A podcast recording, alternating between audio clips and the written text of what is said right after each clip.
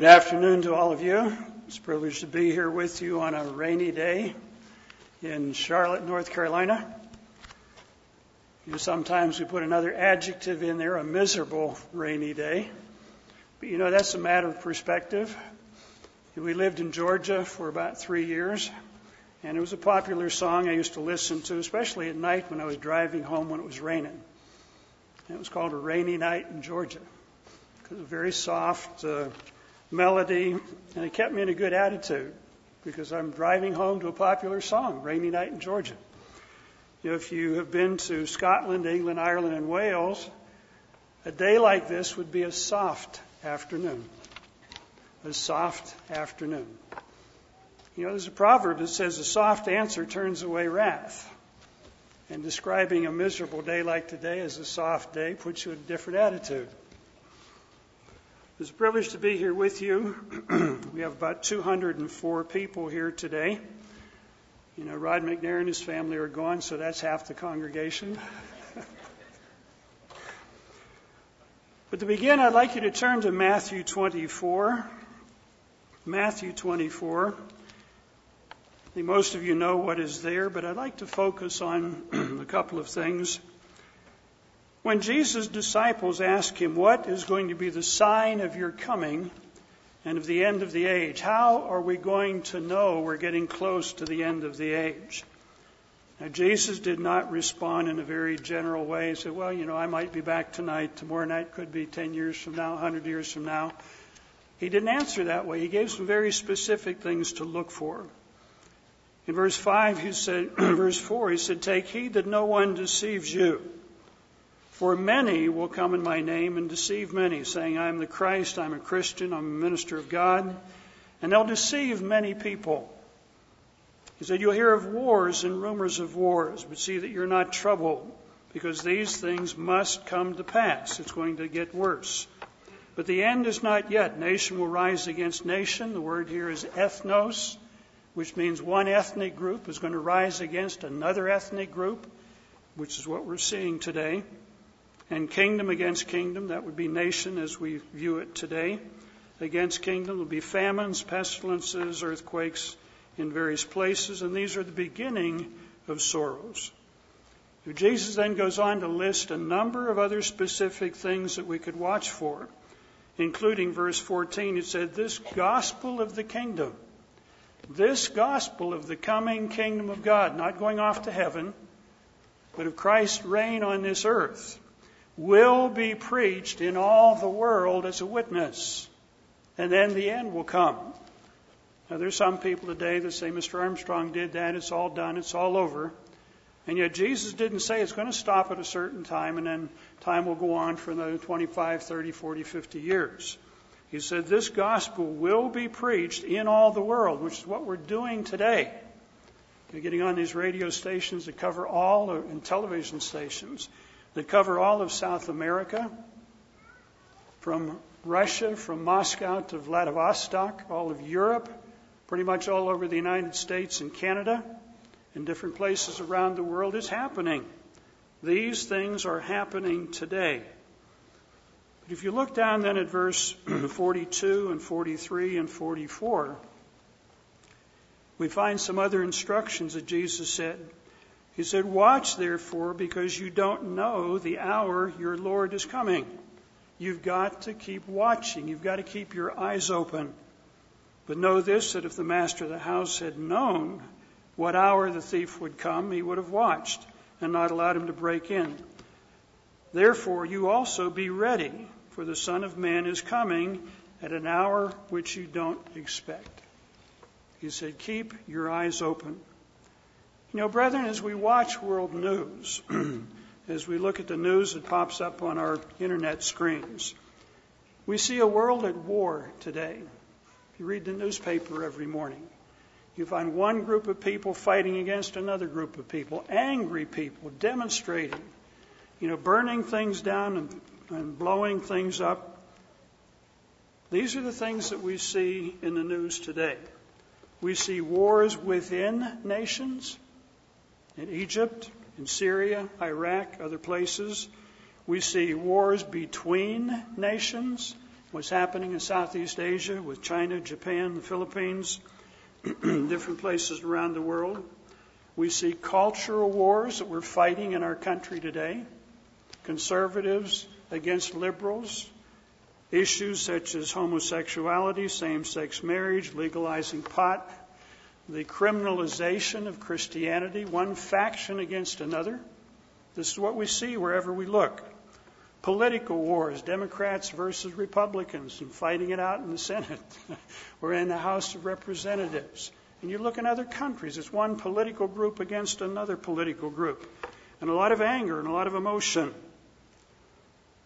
But you know, as we watch this continuous parade of warfare around the world and the angry confrontations, there's a question that most people don't want to think about. They don't want to consider. Where is all of this leading? Where is all of this leading? What is going to happen as if the Iranians come up with an atomic bomb? If Japan increases its military, what's going to happen? Where's it leading? You know, we're told in verses 21 and 22 Jesus said, Unless those days at the end of the age were shortened, no flesh would be saved. Unless Jesus Christ returns and stops the madness, no flesh is going to be saved. But for the elect's sake, those few that God is calling right now, God is going to intervene and cut things short. For the elect's sake, these days shall be shortened. This is what we understand is going to come. No flesh is going to be saved. Things are going to get really bad before Christ returns. But you know, when you look at history, history is a story of warfare. If you just look back very quickly, in the 1700s, they fought what was called the Seven Years' War. It was called the French and Indian War in this country, but this is one of the first global conflicts that involved European powers fighting with each other, and America happened to be part of the, the game board at that time. During the 1600s, there was a 30 years war. This was the Protestants versus Catholics in Central Europe.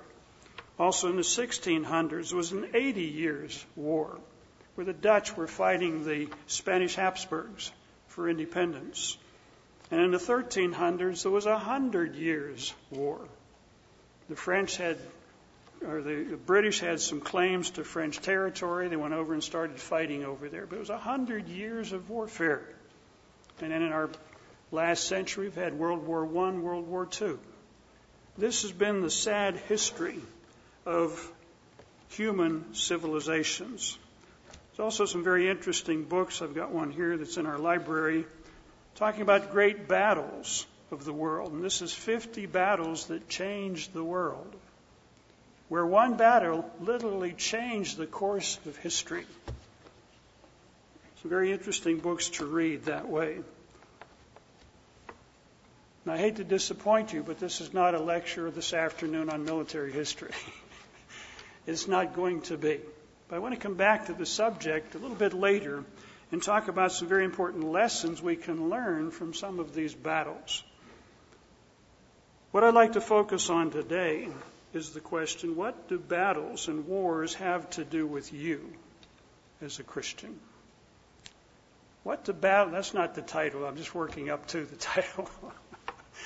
but what do battles have to do with you as a Christian?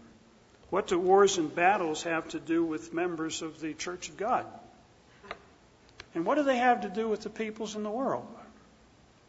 Why should we spend time on the Sabbath talking about wars and battles? Especially whenever Jesus said, You shall not kill. Matthew chapter 5. He said the Christians should not be angry with their brothers and sisters. We shouldn't be doing things like that. He said we're to love our enemies. He said, My kingdom is not of this world. If it were, then my servants would fight. And Jesus also said in Matthew 26, verse 52, those that take up the sword die by the sword. Now, we understand from those scriptures that Christians should not be bearing arms and should not be fighting in the wars of this world. And while we believe these teachings of Jesus, Paul said some very interesting things that are just a little bit different. If you turn to 1 Timothy, a couple of scriptures to look at very quickly, Paul had something else to say that sounds a little bit different. In 1 Timothy chapter 6 and verse 12, he said, Fight the good fight of faith and lay hold of eternal life, to which you are also called and have confessed the good confession in the presence of many witnesses. So Paul is telling Christians to fight the good fight of faith. In 2 Timothy 2 verses 3 and 4, you don't need to turn there, but he's urging Christians there to be good soldiers to fight the good fight of faith, be good soldiers.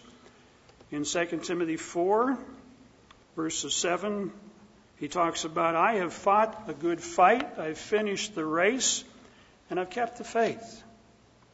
But what's Paul talking about when he says, be a good soldier and fight this fight of faith? What's he talking about whenever Jesus said we shouldn't kill anybody? Paul explains himself in the book of Ephesians, Paul explains about the fighting and the battles and so on that he's urging Christians to take part of in the book of Ephesians. If you go to Ephesians chapter 6, Ephesians chapter 6, beginning in verse 11. Paul says here to the church in Ephesus, put on the whole armor of God. Put on the whole armor of God that you may be able to stand against the wiles or the devices of the devil. In other words, we're going to have to fight in some battles. And he tells us to put on the whole armor of God. And then he explains what we're fighting in verse 12. He says, We do not wrestle against flesh and blood. We're not fighting physical battles, but against principalities, against powers, against rulers of darkness the dark side of the force, so to speak, of this age, against spiritual hosts of wickedness in heavenly places. What Paul is talking about as Christians, I think we need to understand as people, not just Christians, we're involved in fighting spiritual battles. Battles in the mind. Battles in the mind. We find out a little bit about the adversary we're dealing with in Ephesians chapter 2. Ephesians chapter 2, verses 1, 2, and 3. Again, Paul is telling the church at Ephesus, In you he made alive, talking about Jesus Christ, opening our minds with the power of his Spirit, who were dead in trespasses and sins. We were doing things that were just plain wrong until God opened our mind to begin to understand that these are not things that we should be doing. In which he once walked according to the course of this world, like everybody else does, according to the prince of the power of the air. He looked this up in a couple of different translations. He said, according to the ruler of the air, or the master spirit of the air. We talked about, Mr. Armstrong did this years ago, the Satan broadcasts attitudes, impulses, that he tries to beam into our minds. And it'll cause us to do certain things. You know, I've used this example a number of times before whenever one Friday night we were down in the basement of our house up in Massachusetts. And we started to walk upstairs to put the boys to bed. They were somewhat smaller at that time. And I was walking up the stairs, and one of the boys was behind me, and another one was behind him. And all of a sudden I heard this, oh! And I turned around, and one of the boys had kicked the other one in the stomach because he was about two steps higher. It was a good shot. And I grabbed the boy behind me and I said, Why did you do that? He said, I just felt like it. I just felt like it. I said, Who do you think would put a thought like that in your mind to kick your brother? He thought for a minute and he said, I think I know. I said, one of the lessons of life that we've got to learn is that we don't act on every thought that comes into our mind. See, we've got a spiritual battle to fight. And Satan beams a thought in there, and we have to make a decision. We have to make an evaluation. I'll do that, or I'm not going to do that.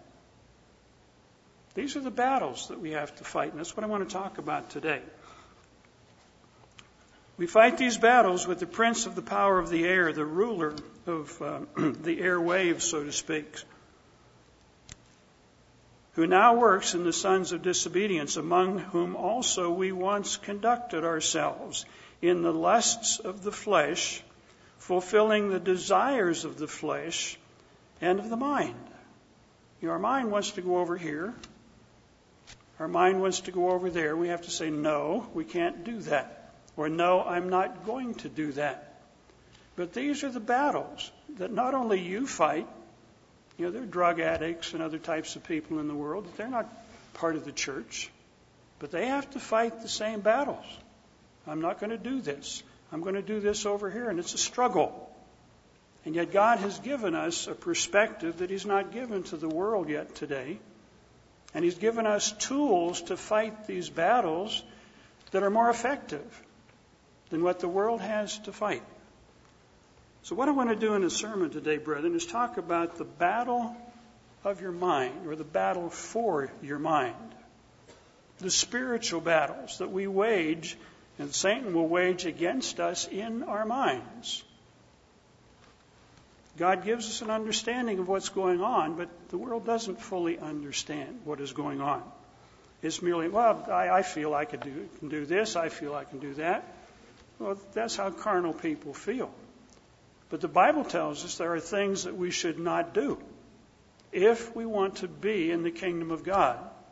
And there are other things that we must do if we hope to be in the kingdom of God. So I want to talk about the battle for your mind that we have to fight in this life. There's going to be reward if we fight it successfully. There will be consequences if we don't fight those battles successfully. So I want to ask some questions. Why do we have to fight battles? Why is Satan involved? What's he trying to do? What kind of methods does he use that we need to recognize?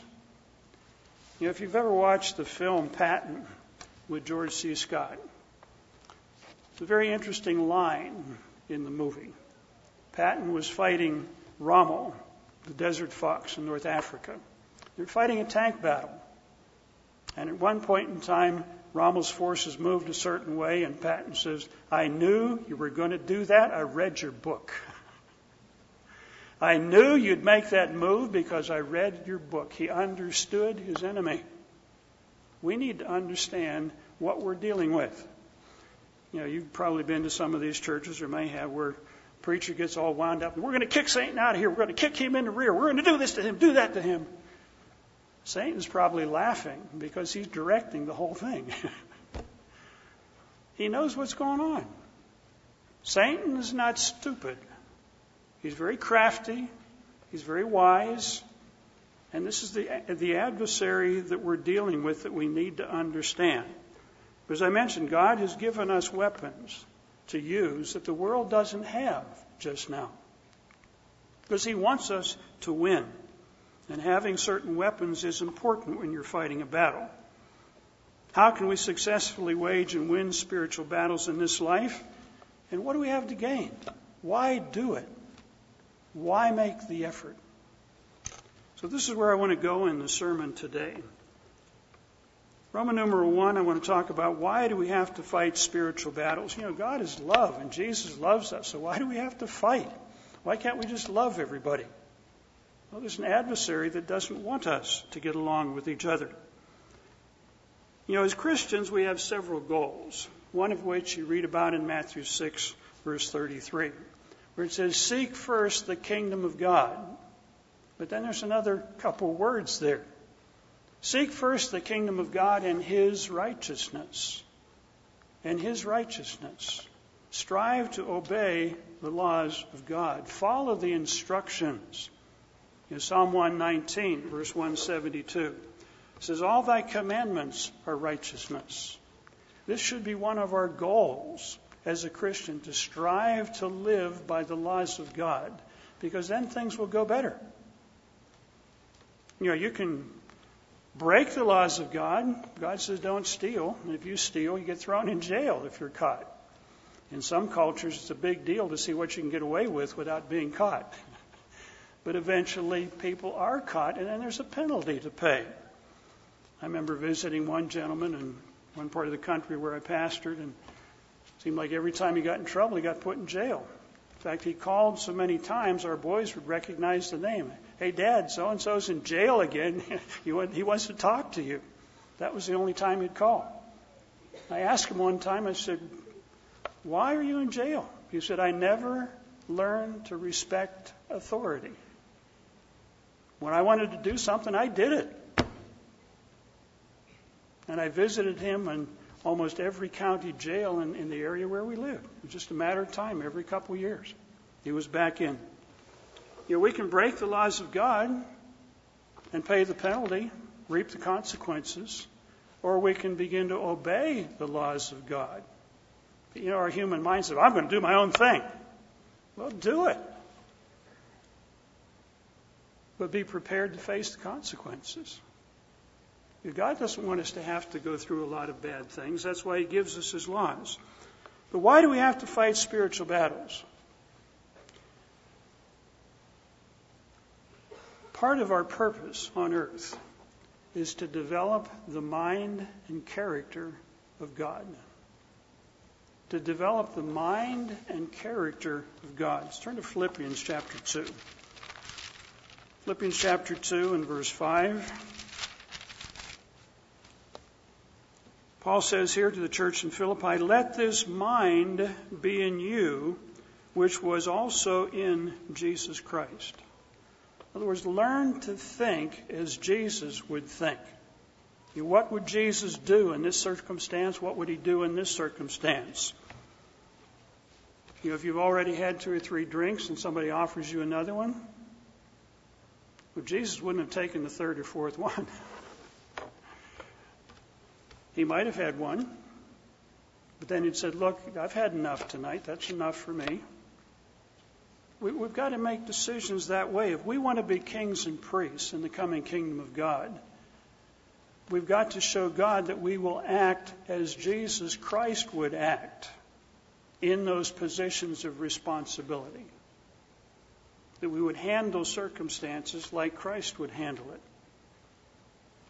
You know, when you give your kids the keys to the car, you're hopeful they will treat the car the way you would treat the car, even when you're not there. I know when I first started driving my dad's car, one time we were going around a bend on a snowy day, and I thought, might be fun to see if I can spin the wheels. And we spun the wheels, and the car spun around and wound up in this kid's front yard. and it was kind of embarrassing. Fortunately, we missed a telephone pole by two or three feet. If have hit that pole, my dad would have probably hit me with the pole. Because we'd have smashed it up pretty bad. Another time, I took a corner too fast. My brother and I were going out to go ice skating, and we slid right off the road I realized we're going to have to get somebody to help me out pushing the car out. And just then, the principal of the high school and his two boys came up to the stop sign. He got a, well, Doug Winnail, what are you doing here in the ditch? I said, we, we slid off the road. I didn't tell him I went around it too fast. It was embarrassing. If I'd have gone a little bit slower, not taking the chance, I wouldn't have gone off the road and had the principal of the high school push me out of the, out of the, out of the, out of the ditch. You know, if we just do things God's way, it's really much better instead of trying to do it our own way. Okay, why do we have to fight spiritual battles? God is in the business of developing character. God is in the business of developing character. And when we're faced with decisions, will I do this or will I do this? We have a decision to make. And God is watching. God is watching to see what decisions we will make. If we make good decisions, God's going to be able to use us in the coming kingdom of God to teach others how to live. But if we develop a track record of making bad decisions, we may not be in the kingdom of God you know, unless we repent, unless we change. So God is in the business of building character. And as Christians, as Christians, we're going to have battles to fight. We're going to have decisions to make. Turn, if you would, to uh, 1 Peter chapter 4. 1 Peter chapter 4. I remember watching a Billy Graham film a number of years ago when I was first coming into the church. And uh, this man and woman were sitting in their car talking, and they'd been they'd given their heart to the Lord and they'd been converted uh, as they understood it. And the husband made a comment to the wife. He said, "You know, uh, giving our heart to the Lord is just like having God in your back pocket. It's just so warm and wonderful and so on." Well, the Bible has some different things to say. In 1 Peter chapter 4, Paul mentions here another perspective that is not all fun and games and peace and joy and happiness. Beloved, do not think it strange concerning the fiery trial or the fiery ordeal or the fiery tests, uh, which is to try you as though some strange thing has happened to you. But rejoice to the extent that you partake that you partake of Christ's sufferings. So Paul is saying here there's going to be trials that come along. Down in verse 14, for the time has come for judgment to begin at the house of God. And if it begins with us first, what will the end of those who do not obey the gospel be? We are going to be tried. We're going to be tested. In 1 Corinthians 3, verse 11 to 15, maybe just jot that down. But it mentions there that trials will come. And they're going to test what you're building your character with. If you're building with gold and silver and things like that, good solid building materials, it's not going to melt during trials. But if you build with wood, hay, and stubble, different philosophies and off base ideas, there will be consequences. You make bad decisions, there'll be consequences. So trials will come. Will come to Christians, and it comes to people in the world. You know, our, high schools today are filled with drugs and all kind of things like that. These kids aren't converted. They're not called by God yet, but they're having to fight battles. Whether they'll try a drug, whether they'll try and do this and try and do that, or whether they'll not. And some of these kids are building, think, fairly strong character by saying, No, I'm not going to do that. They're not, they're not called by God yet. But God is probably watching, and He may call them down the road. See, human beings have trials and tribulations to face. As Christians, we have special ones to face because Satan is after you. If you've been called, you know the truth. He's going to work on you more. He's going to work on you more. Now, it may be surprising in this age that we would call a God loves you age. Well, just God loves you and God loves everybody. But you know, there's another dimension to God.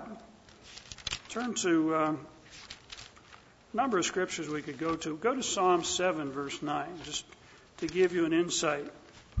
God loves us. Christ loves us. Christ gave his life for us. But again, there's another side to the God that we worship, to the God of the Bible. Psalm chapter 7 and verse 9 says, Oh, let the wickedness of the wicked come to an end, but establish the just. For the righteous God tests the hearts and minds. God will test us to see what we're made of. If He's going to give us eternal life, He's got to know what we're going to do with that with that power, with that understanding. And He's not going to give us eternal life and make us spirit beings if He's not sure how we'll handle it. You know, you can see the the uh, meeting in heaven some some morning where the angels come roaring in and say, You know, that person that you made a spirit being, he just blew up a whole nation. He got mad. And he called for earthquakes and lightning strikes, and everybody just dissolved and disappeared. Will God say, Oh, I'm sorry. I shouldn't have done that. He wasn't ready. God's not going to wind up in a position like that. If He's going to make us spirit beings and give us power, you know, James and John were called what? The sons of thunder. Why? Because their suggestion was problem over there, hit them with a lightning bolt. But it was John later that wrote, My little children. you know, be patient, be loving. This was a guy that changed. Got a handle on those angry responses. God will test us to find out what we're made of, to find out how we're working with and how we're doing Psalm 11, verses 4 to 7. This theme runs through the scriptures that God is a loving God, but He's in the process of building character. And He wants to see how we're coming along. He wants to help us along. Psalm 11, verse 4 The Lord is in His holy temple, the Lord's throne is in heaven.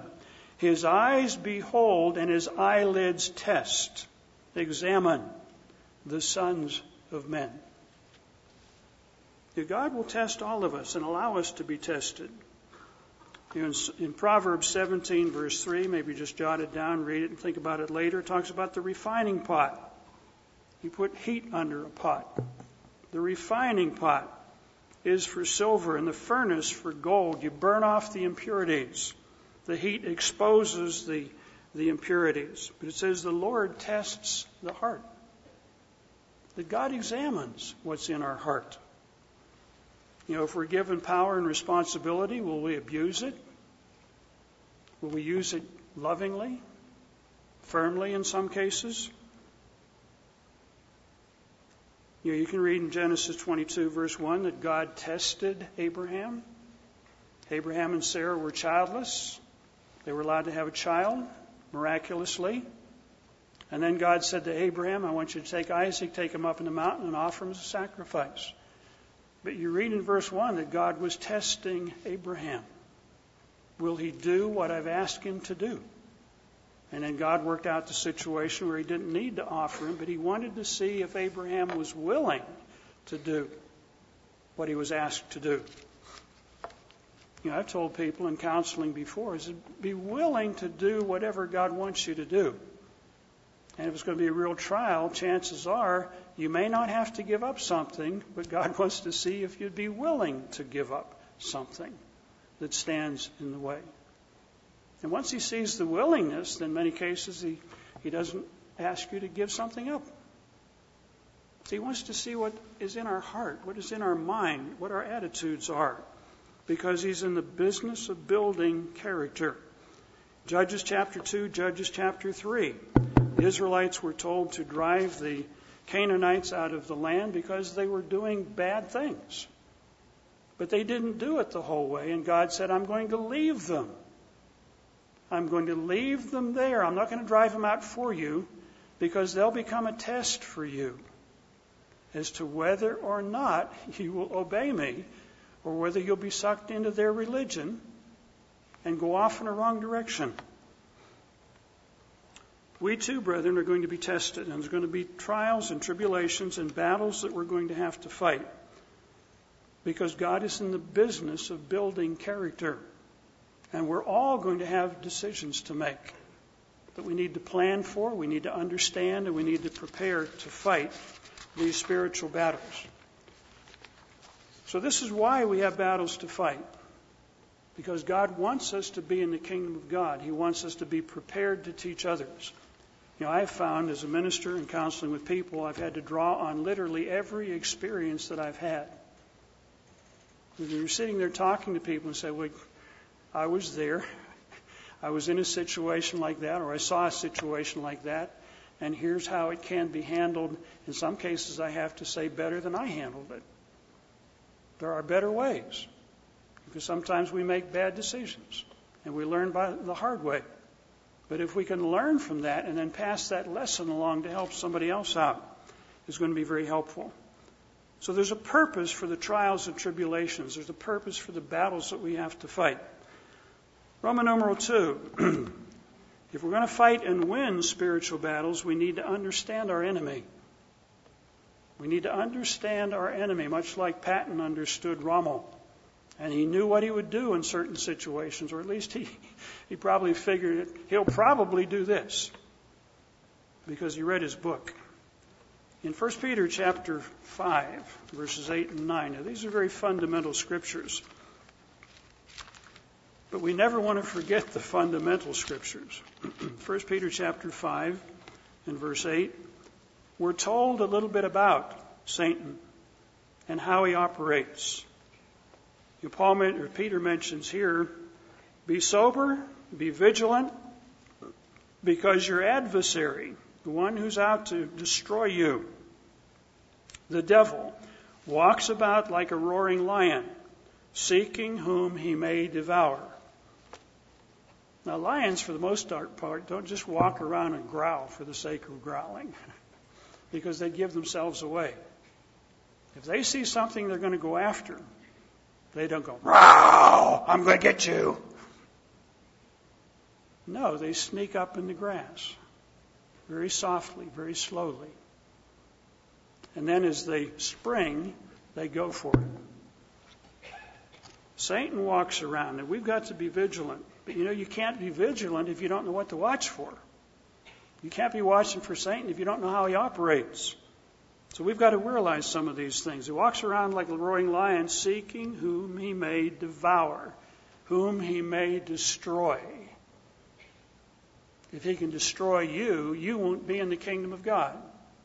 And that's his goal. He doesn't want you there. He doesn't want me there. He doesn't want anybody there. And Peter's advice is resist him. Stand up and fight. Don't roll over and die. Resist him steadfast in the faith. You've got to have something to hang on to. You know, the laws of God, knowing that the same suffering sufferings are experienced by your brotherhood in the world. You know, a lot of people don't realize what they're up against. You know, kids growing up in school, people at work, hey, it's cool to get drunk. You know, it's cool to swear. It's cool to uh, go out and have sex. It's cool to do all these things. And people try and emphasize how, how cool they are, how with it they are, doing dumb things. Doing dumb things. Your Proverbs talks about a man that commits adultery with a woman is stupid. Is absolutely stupid, but that's not the message that kids get in high school. That's not the message that people get on the workplace. It's cool to do those things. Not really. It's stupid. You know, you drink a lot, you're going to destroy brain cells. You sleep around a lot, you're going to come up with AIDS sooner or later. This, this is what happens. There are consequences. Other proverbs talk about a, a person that commits adultery lacks understanding. They don't understand the consequences that come by this little innocent, well, nobody knows, didn't hurt anybody. Well, that's what you think. That's what you think. There are consequences that come from these things. We need to understand who we're dealing with and he will, Satan will go after us. You can read in Job chapter 1 that, that God allowed Satan to go after Job. God allowed Satan to go after Job. Satan came before God, and God says, What do you think of my servant Job over there? Satan says, You're protecting him. You're protecting him. Let me at him. And God said, Okay. You can go after him for a little bit. You have certain limitations. But God allowed that. Satan went after Christ. Matthew chapter 4. You might want to read that chapter. Because Satan quoted scriptures to Christ out of context. But Christ knew what the scriptures were, and he came back with an answer because Christ knew the scriptures. Satan knew them too, but he tried to put a twist on them. And that was a temptation that Christ had to deal with. Matthew 16, Satan put some thoughts in Peter's mind. Christ said, I'm going up to Jerusalem, I'm going to die. Peter said, No way. Over my dead body you will. What was Christ's response? He said, Get behind me, Satan. You're not, you don't have your, your mind on the things of God. You're thinking from a human perspective. So Satan had a chance to go after Christ. He was allowed to do that. He went after Peter. And he will go after you and me because you represent a potential son or daughter of God. So we've got to be prepared to fight these battles. You can read in Ezekiel 28, Isaiah 14, a little bit about Satan. Talks about how full of wisdom he is. He's smart. He's cagey. He exalts himself. And this is one of the attitudes that we have to fight as human beings of self exaltation, wanting to be noticed, wanting to be number one, wanting to have power, wanting to be in charge. These are attitudes that come from the wrong direction. Satan rebelled against God, Revelation 12. You might want to read that whole chapter. He took a third of the angels with him. He was smooth. He got them on his side. And then he tried to rebel against God. A perverted mind would only do that. Only a perverted mind would try and rebel against the God of the universe. But Satan tried. We're told there he deceived the whole world. Satan is a deceptive individual. And this is where we've got to watch our thoughts because it may seem right to us, it may seem innocent to us. But God takes a very different view. You know, several different proverbs talk about there's a way that seems right to a person, but the outcome of that way is death. Well, I didn't think it was such a bad idea. I didn't think it was so bad. But you don't understand. You don't understand the consequences, the ramifications. God is trying to keep us from messing up our lives. And yet Satan is out there to try and mess up your life. The earlier, the better. See, these, these are the battles that we have to fight. We have to be aware of these things. Satan is an accuser of the brethren.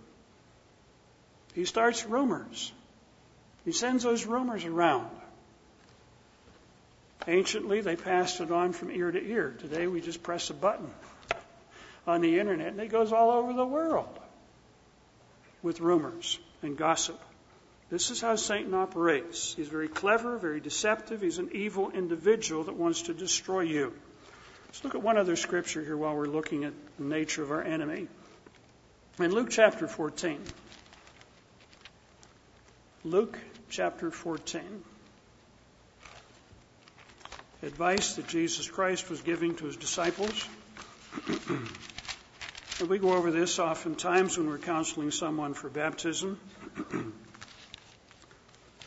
Luke 14, beginning in verse 26, says, If anyone comes to me, Jesus said, and does not hate his father, mother, wife, children, brothers, sisters, yes, even his own life, he cannot be my disciple.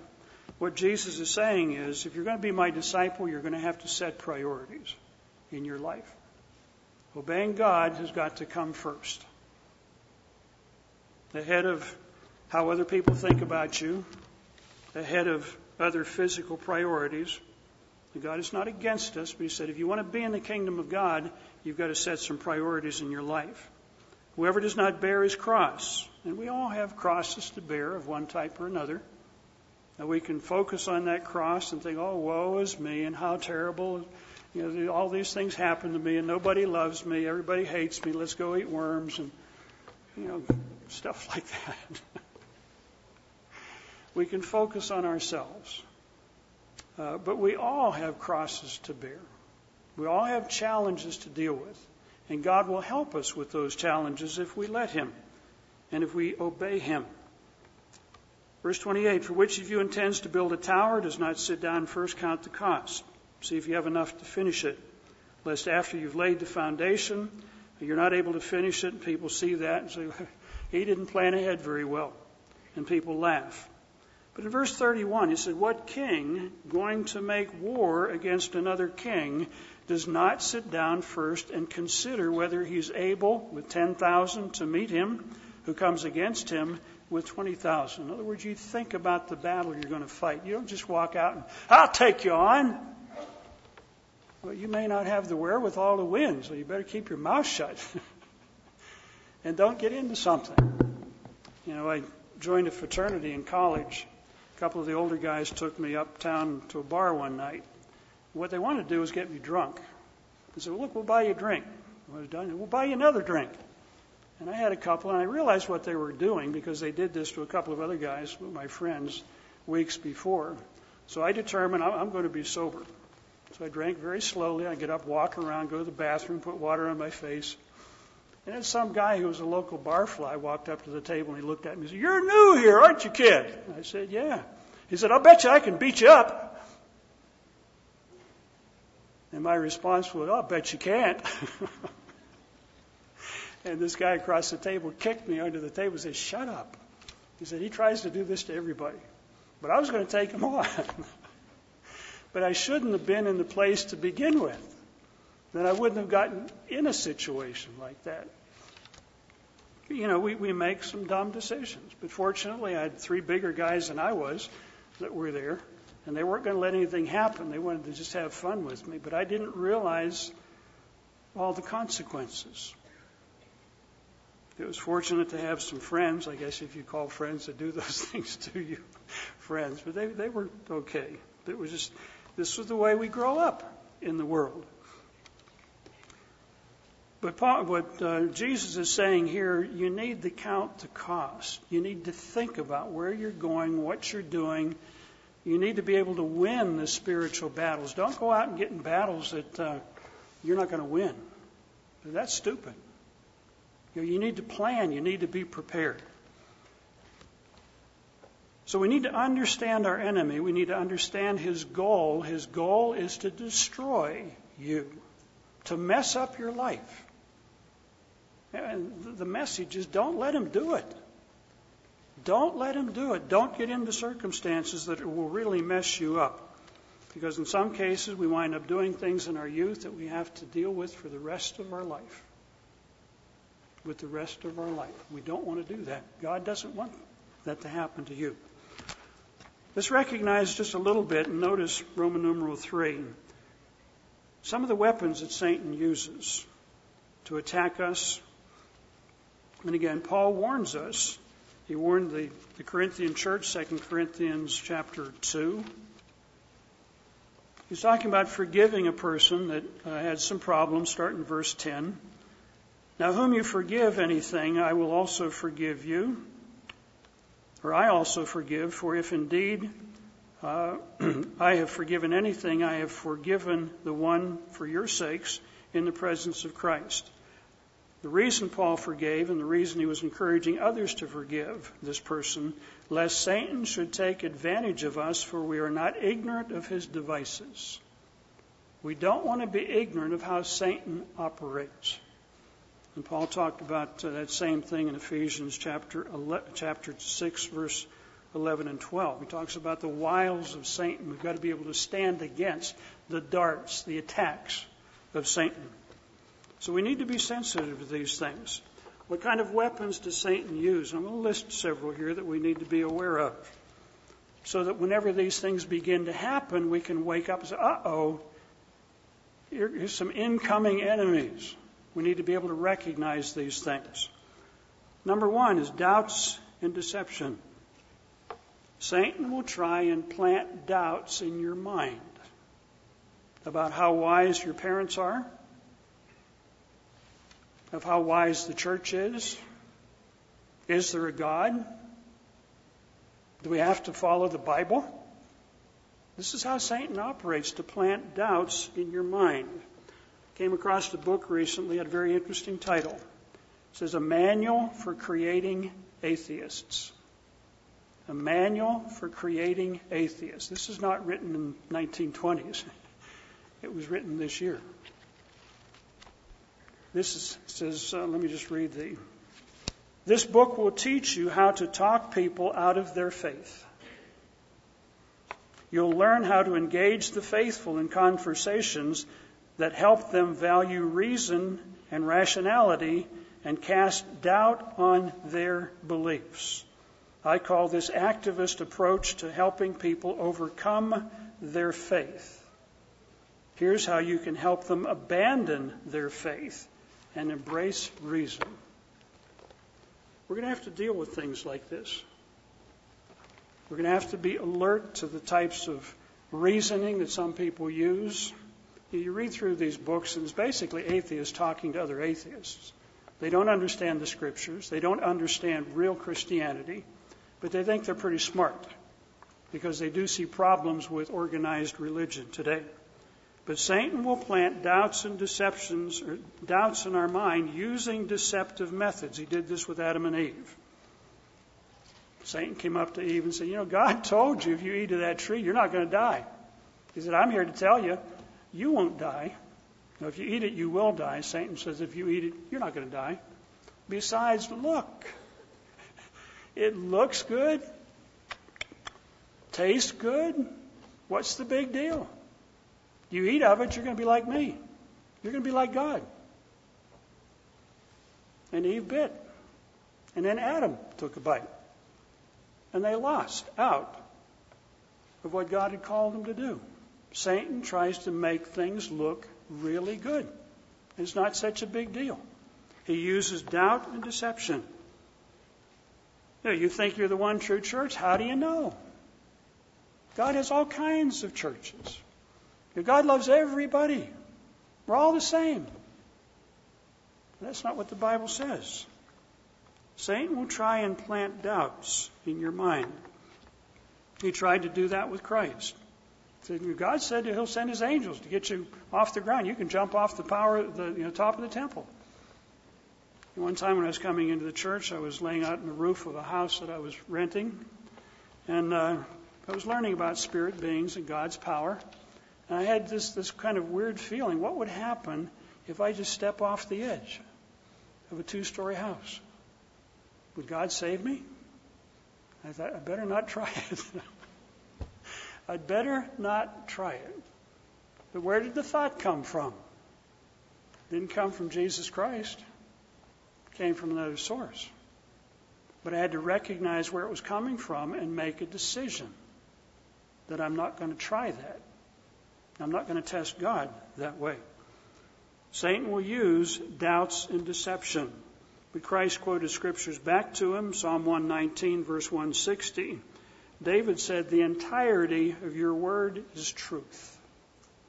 We need to know what's in the book and live by every word of God. That was how Christ dealt with Satan. He said, We've got to live by every word. If we understand what's in the book and we go back to those scriptures, we're not going to be deceived. We're not going to be deceived if we know what's in the book, but we've got to know what is there. You know, we had this issue over the gospel uh, a year or two or three ago that uh, you know, the gospel can only be about the kingdom of God. Can't be about anything else because Mr. Armstrong didn't talk about anything else. Read the book. Read the book. In 1 Corinthians 15, talks about the gospel is about the life and death and resurrection of Jesus Christ. Matthew 1, verse 14, it is about the gospel of the kingdom of God. Ephesians, a couple of places, it is about salvation. It is about grace. It is about mercy. This is all part of the gospel. And all this stuff was silliness. Really, when you read the book, the answers are all there. Satan will try and use doubts and deception. Number two, he will appeal to pride. He will appeal to pride. Now, I realize nobody in the room has this problem, so we can just stop talking about it. no, we all have it. We all have certain buttons that Satan can press, and he can get to us, and he knows what those buttons are. You know, you're reading 1 Samuel, 2 Samuel, a couple of examples. Saul was told not to offer sacrifices, but he did, and he had a rationale. Well, uh, you know, prophets aren't here. I'm going to have to do something, and I've got to kind of step in and do something. He made a bad decision. He took liberties that were not his to take. We've got people today ordaining themselves as ministers. people proclaiming themselves to be apostles and prophets. You, you can't do that for yourself. You can't do that for yourself, but some are trying today. Very interesting series of scripture, 2 Samuel 24 1, and then 1 Chronicles 21, verse 1 to 3. In 1 Samuel, it mentions David numbered Israel. Well, he numbered Israel. And one of his uh, leaders said, it's not a good idea, but it doesn't tell you the whole story. You have to go to 1 Chronicles chapter 21, verse 1, where it said Satan moved David. Satan moved David to number Israel. And he may have had some reason. Well, you know, we may have battles to fight, and I've got to find out how big my forces are, how many cavalry we've got, and how many infantry we have, and how many spears that we have, and chariots, and so on. But apparently there was something about it that was a vanity type situation. I've, I've got to find out how big my forces are. But Satan was able to get to David. Again, Proverbs 14:12, as well as several other proverbs, said there's a way that seems right David was kind of right in his own mind, but even some of his subordinates said, This is not a good idea. This is not a good idea, but David did it anyways. The Satan can work with human pride. Number three, the lusts of the eyes or the lusts of the flesh that Paul was talking about in Ephesians chapter 2. And these lusts could be tastes that you develop. Could be for alcohol. It could be for tobacco. It could be for pornography. It could be for a number of things. Overeating.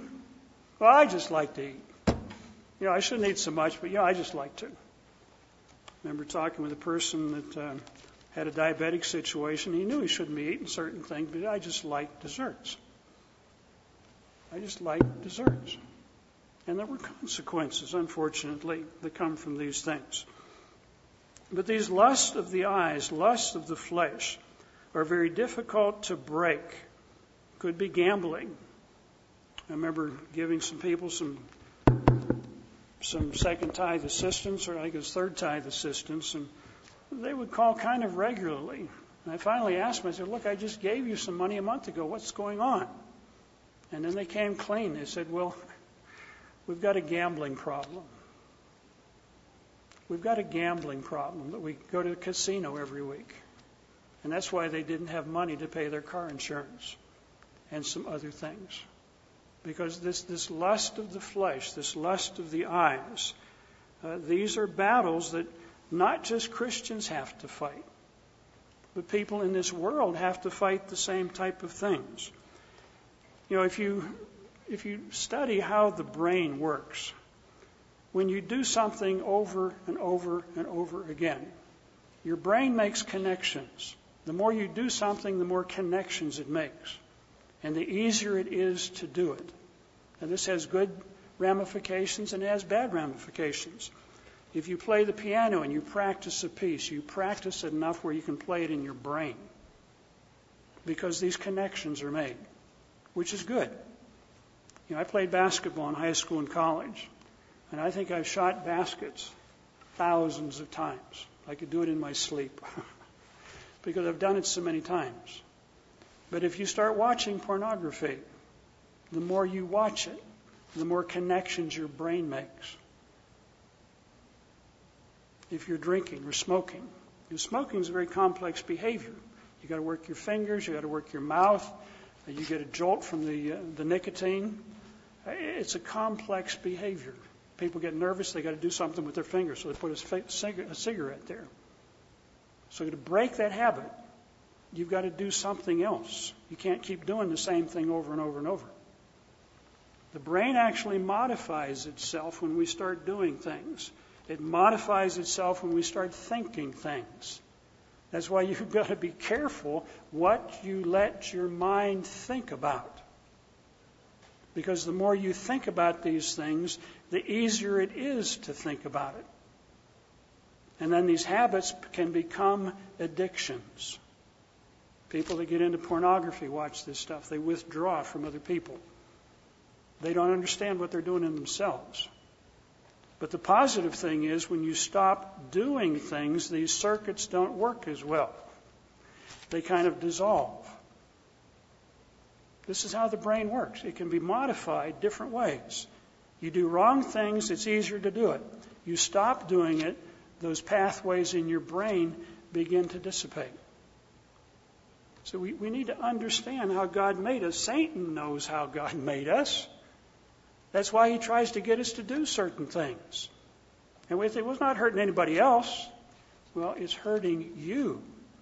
And it's going to shape your perspective of how you view certain things and how you view people. So, this lust of the eyes, the lust of the flesh, Paul was not just writing to fill up the page. He's saying, look, this is fundamental stuff you need to understand. In 1 Corinthians 6, verses 12 and 13, you notice what Paul is saying here to the church at Corinth. Now, again, Corinth was a big, dirty, bustling city. A lot of stuff going on there. Just like if uh, you'd be in San Diego when all the ships come in, a lot of things happen there that are not real good. In uh, 1 Corinthians chapter 6, verses 12 and 13. It says, All things are lawful to me. I can do whatever I want, Paul says, but all things are not helpful. It's not wise to do everything. All things are lawful for me, but I will not be brought under the power of any. He talks about fleeing sexual immorality. In other words, you get away from these things. Get away from these things. Don't walk around these things. If you're having a problem with cigarettes, don't keep them at home. Well, just in case I need one. That's a big excuse. I got all this beer in my fridge just in case I get thirsty. no, water works just as well. It doesn't kill any brain cells. Uh, you need to think these things through. The lust of the flesh. Paul is saying these are important things. These are important things. Stay away from them. Number four, false teachers. You know, John 8:44 says that Satan is a liar, the father of lies. And it's Satan that fosters lies, promotes lies, tells lies. And you, you know, if you get into the habit of telling lies, you're going to have to be very careful and remember everything you've ever said to anybody. Because if you tell one person one thing and then you lie to somebody else, it's only going to be a matter of time until they'll find out that, hey, he doesn't tell the truth. He told you this, but he told me this. If you don't lie, you never have to worry about what you said. If you don't lie, you don't have to worry about those things. It's just a better way to live. But I want you to notice something in 2 Corinthians chapter 11. You know, Satan is a liar, and he promotes attitudes like that, but there's another thing we need to be aware of. And what this, these verses tell us is some people are not aware of these things. Paul starts talking about um, his concern for the people in Corinth. Verse 2, he says, I'm jealous over you for godly jealousy. I've betrothed you to one husband, that is Jesus Christ, that you may present, that I may present you a chaste virgin, virgin, virgin to Christ. And he talks about how Satan deceived Eve by his craftiness, and Satan will try to deceive us by crafty methods that we don't pick up on in some cases. He says, For he who preaches another Jesus, a Jesus with long hair, a Jesus that uh, goes to heaven, a Jesus that uh, uh, came to kind of adjust and change what his father's laws were. If people come preaching another Jesus whom we've not preached, or if you receive a different spirit, which you have not received, or a different gospel, uh, he says you're, you're going to have to deal with those things. There will be consequences. And then in verse 13, Paul talks about these people coming with a different gospel, about a different Jesus, about a different form of government, all these things. He says, For such are false apostles, deceitful workers, transforming themselves into apostles of Christ. In Paul's day, people were making themselves apostles and prophets in all probability. We've got the same thing happening today. And no wonder, for Satan himself transforms himself into an angel of light. Therefore, it's no great thing of his ministry. What did that say? It's no great thing if his ministers, Satan's ministers, who also transform themselves into ministers of righteousness, whose end will be according to their works. You know, Paul was just talking about false teachers in his age were claiming to be ministers of God, claiming to represent Jesus Christ. But he said, look, the fruits are just not good. They're, they're misleading people. They're leading them off in a different direction. But this is one of the weapons or the devices that Satan will use. Now, do these people think that they're ministers of Satan? No. I'm sure they believe they are ministers of God. But if they're preaching about a different Jesus, their methods are not godly, which some of these methods are obviously not today, they're playing into Satan's hands and they don't even realize it. And we've got to be careful, brethren, because if we follow people that are doing something like that, when they fall in a ditch, we will fall in too. So we've got to keep our eyes open. We've got to be looking. We've got to be watching. We've got to be looking at the fruits. Remember, Jesus said, Many will come in my name and deceive many. You know, if you've been watching the newspapers and some of the articles coming about coming out about Pope Francis, the stuff that they slip into these articles are very smooth. They said he's sitting on Peter's chair. Okay? And that he is the successor to Peter. Okay? And that the Vatican just gave everybody permission to look at Peter's bones. Okay? This is what's in the press. You can go to Catholic sources. Uh, Hans Kung is a Catholic theologian in Germany or Austria. He was about the same age as Pope John Paul II and, and Benedict. Uh, but he doesn't buy into the party line. And Kung has made a comment this whole idea that the popes are the successors to Peter. Now, he's writing as a Catholic. He said is baloney. I'm putting different words in there. He said they're mythical. He said the Catholic Church cannot support those claims. Now, he is a Catholic theologian saying the Catholic Church cannot support those claims. This idea of Peter's bones being found under the Vatican, you know, we have written a couple of articles on this. But there was a 1950 article, this is about when they discovered these bones. A 1950 article in Time magazine made the statement that several scientists have looked at the bones, and some are chicken bones, some are from someplace else. They're not Peter's bones. This was published in 1950, what, 65 years ago, almost. But 65 years later, the Catholic Church says you can now look at Peter's bones. People will have forgotten the 1950 article. But these are lies. They're lies being told to supposedly validate their claim that the popes are successors to Peter. This is all wrong. History proves it. But people aren't looking to those things. They just I can read right over it. Well, he's sitting on Peter's chair. Well, that, that's because the Catholic Church is the one true church, right? These are the misunderstandings that are being promoted today.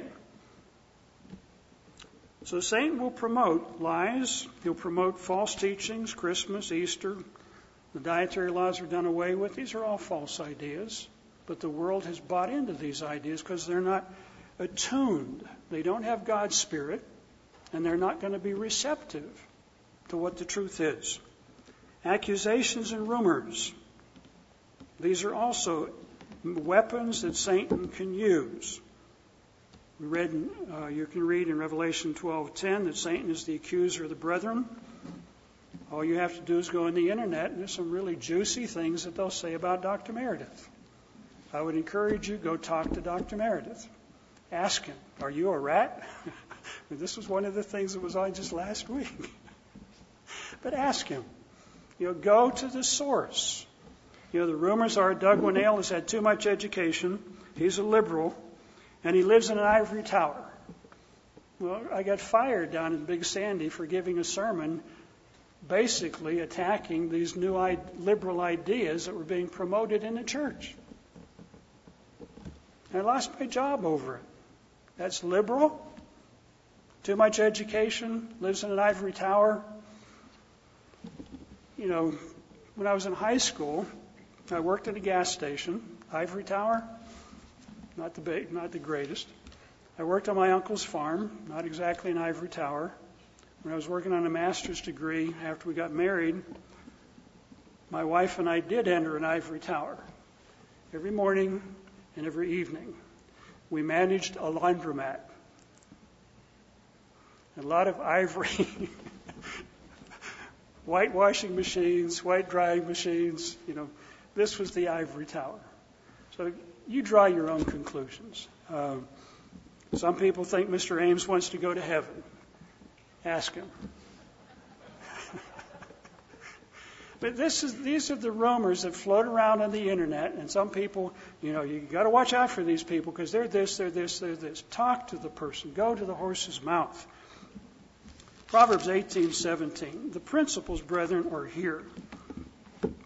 If we will use these weapons, if we will use the information, if we will use the principles. Proverbs 18:17 very simple but very concise, very powerful. It says the first one to plead his cause seems right. The first story you hear, the first version of the story that you hear sounds, wow, that's terrible. And you get all worked up about it. What you need to do is say, wait a minute, let's think about that. Let me get some more information. Let me learn the other side of the story. The first person who pleads his cause seems right until his brother or his sister comes and examines him. In other words, here's the other side of the coin. Here's what you weren't being told. See, if you, if you use that principle, Satan's not going to get at you. He's not going to be able to use this weapon on you. Another weapon he'll use, try and get this finished here quickly, is offenses and hurt feelings and disillusionment. We've had people left the church because their minister bought some new ideas that he had once preached against. And some people, well, that offended me. That hurt my feelings. I'm just going to have to leave. This can't be God's church. If you go back and read 1 Corinthians chapter 1 about verse 10, Paul says, I plead with you, brethren, that you all be of one mind. He wasn't pleading with them because they were of one mind. He was pleading with them because they weren't of one mind and they needed to become of one mind. They were divided. And it was still God's church. You know, we've got divisions today. But we've got to be careful that we're not offended uh, because again we read in Matthew 18 you can read it there that offenses will come offenses will come, Matthew 18:15 or 18:7. But it says, "Woe to the person who basically is doing the offending." You know, if I were promoting a lot of liberal ideas, the Sabbath is done away with, my brethren, my friends. You don't have to do that anymore. And you have a right to walk out of here or get me fired or whatever you want. But I'm not doing that. You Dr. Meredith's not doing that. The others are not doing that. Don't be offended. Go to the person, Matthew 18:15. If somebody does something that's offensive to you, go talk with them. But you know, our approach is we'll go talk to the minister, but we don't want to go talk to the person. Go talk to the person. Say, you know, you've done something that really upset me. Can we talk about it? Can we bury the hatchet? Can we get over this? Now, you may need the ministers involved at some point in time to be kind of a referee there, but go talk with the person. And if you are the one that has offended somebody, don't be afraid to say, I'm sorry. I didn't realize that. I didn't realize that I said something. You know, it doesn't hurt to say, I'm sorry, and then you take Satan's weapons away from him. It doesn't hurt. Final weapon that Satan will use will be the cares of this world, Matthew 13. Matthew 13, the cares of this world could be distractions of one type or another, could be trials, persecution. I came across another book recently, talking with Mr. Bruce Tyler. Subject of the book is The Shallows. The Shallows. And it's a book about what the internet is doing to our minds. Internet, our minds. It says the Internet is remaking us, making us more adept to scanning and skimming, but we're losing out on our capacity for concentration, contemplation, and reflection. We're so used to, we can't sit down in an airport without getting out our cell phone and, and checking up on all the emails, half of which you delete and aren't any good, anyways. but you walk into an airport or someplace, everybody's sitting around, they don't talk to each other, they're all staring, staring at their cell phone. This is what's happening to us today as a people. Internet using can be addictive. I've got to check my email. I've got to see what's happening over here. I've got to do this, got to do that. No, you don't. I was reading something recently where it said if you'll take a walk for 30 minutes, 20 minutes, or 30 minutes in nature, walk by a pond, walk out in the woods, it said you'll come back after 20 or 30 minutes and your brain will work better. Your brain will work better because you've got away from the jingle bells and the, the, the cell phones ringing and everything else. Try it. Try it and you'll like it, I think. Try it and you'll like it. But this is what's happening to us today. Very interesting book. And again, it's talking about how the brain adjusts itself to working with the internet, how the brain adjusts itself to other types of things. Okay, let's wind this up.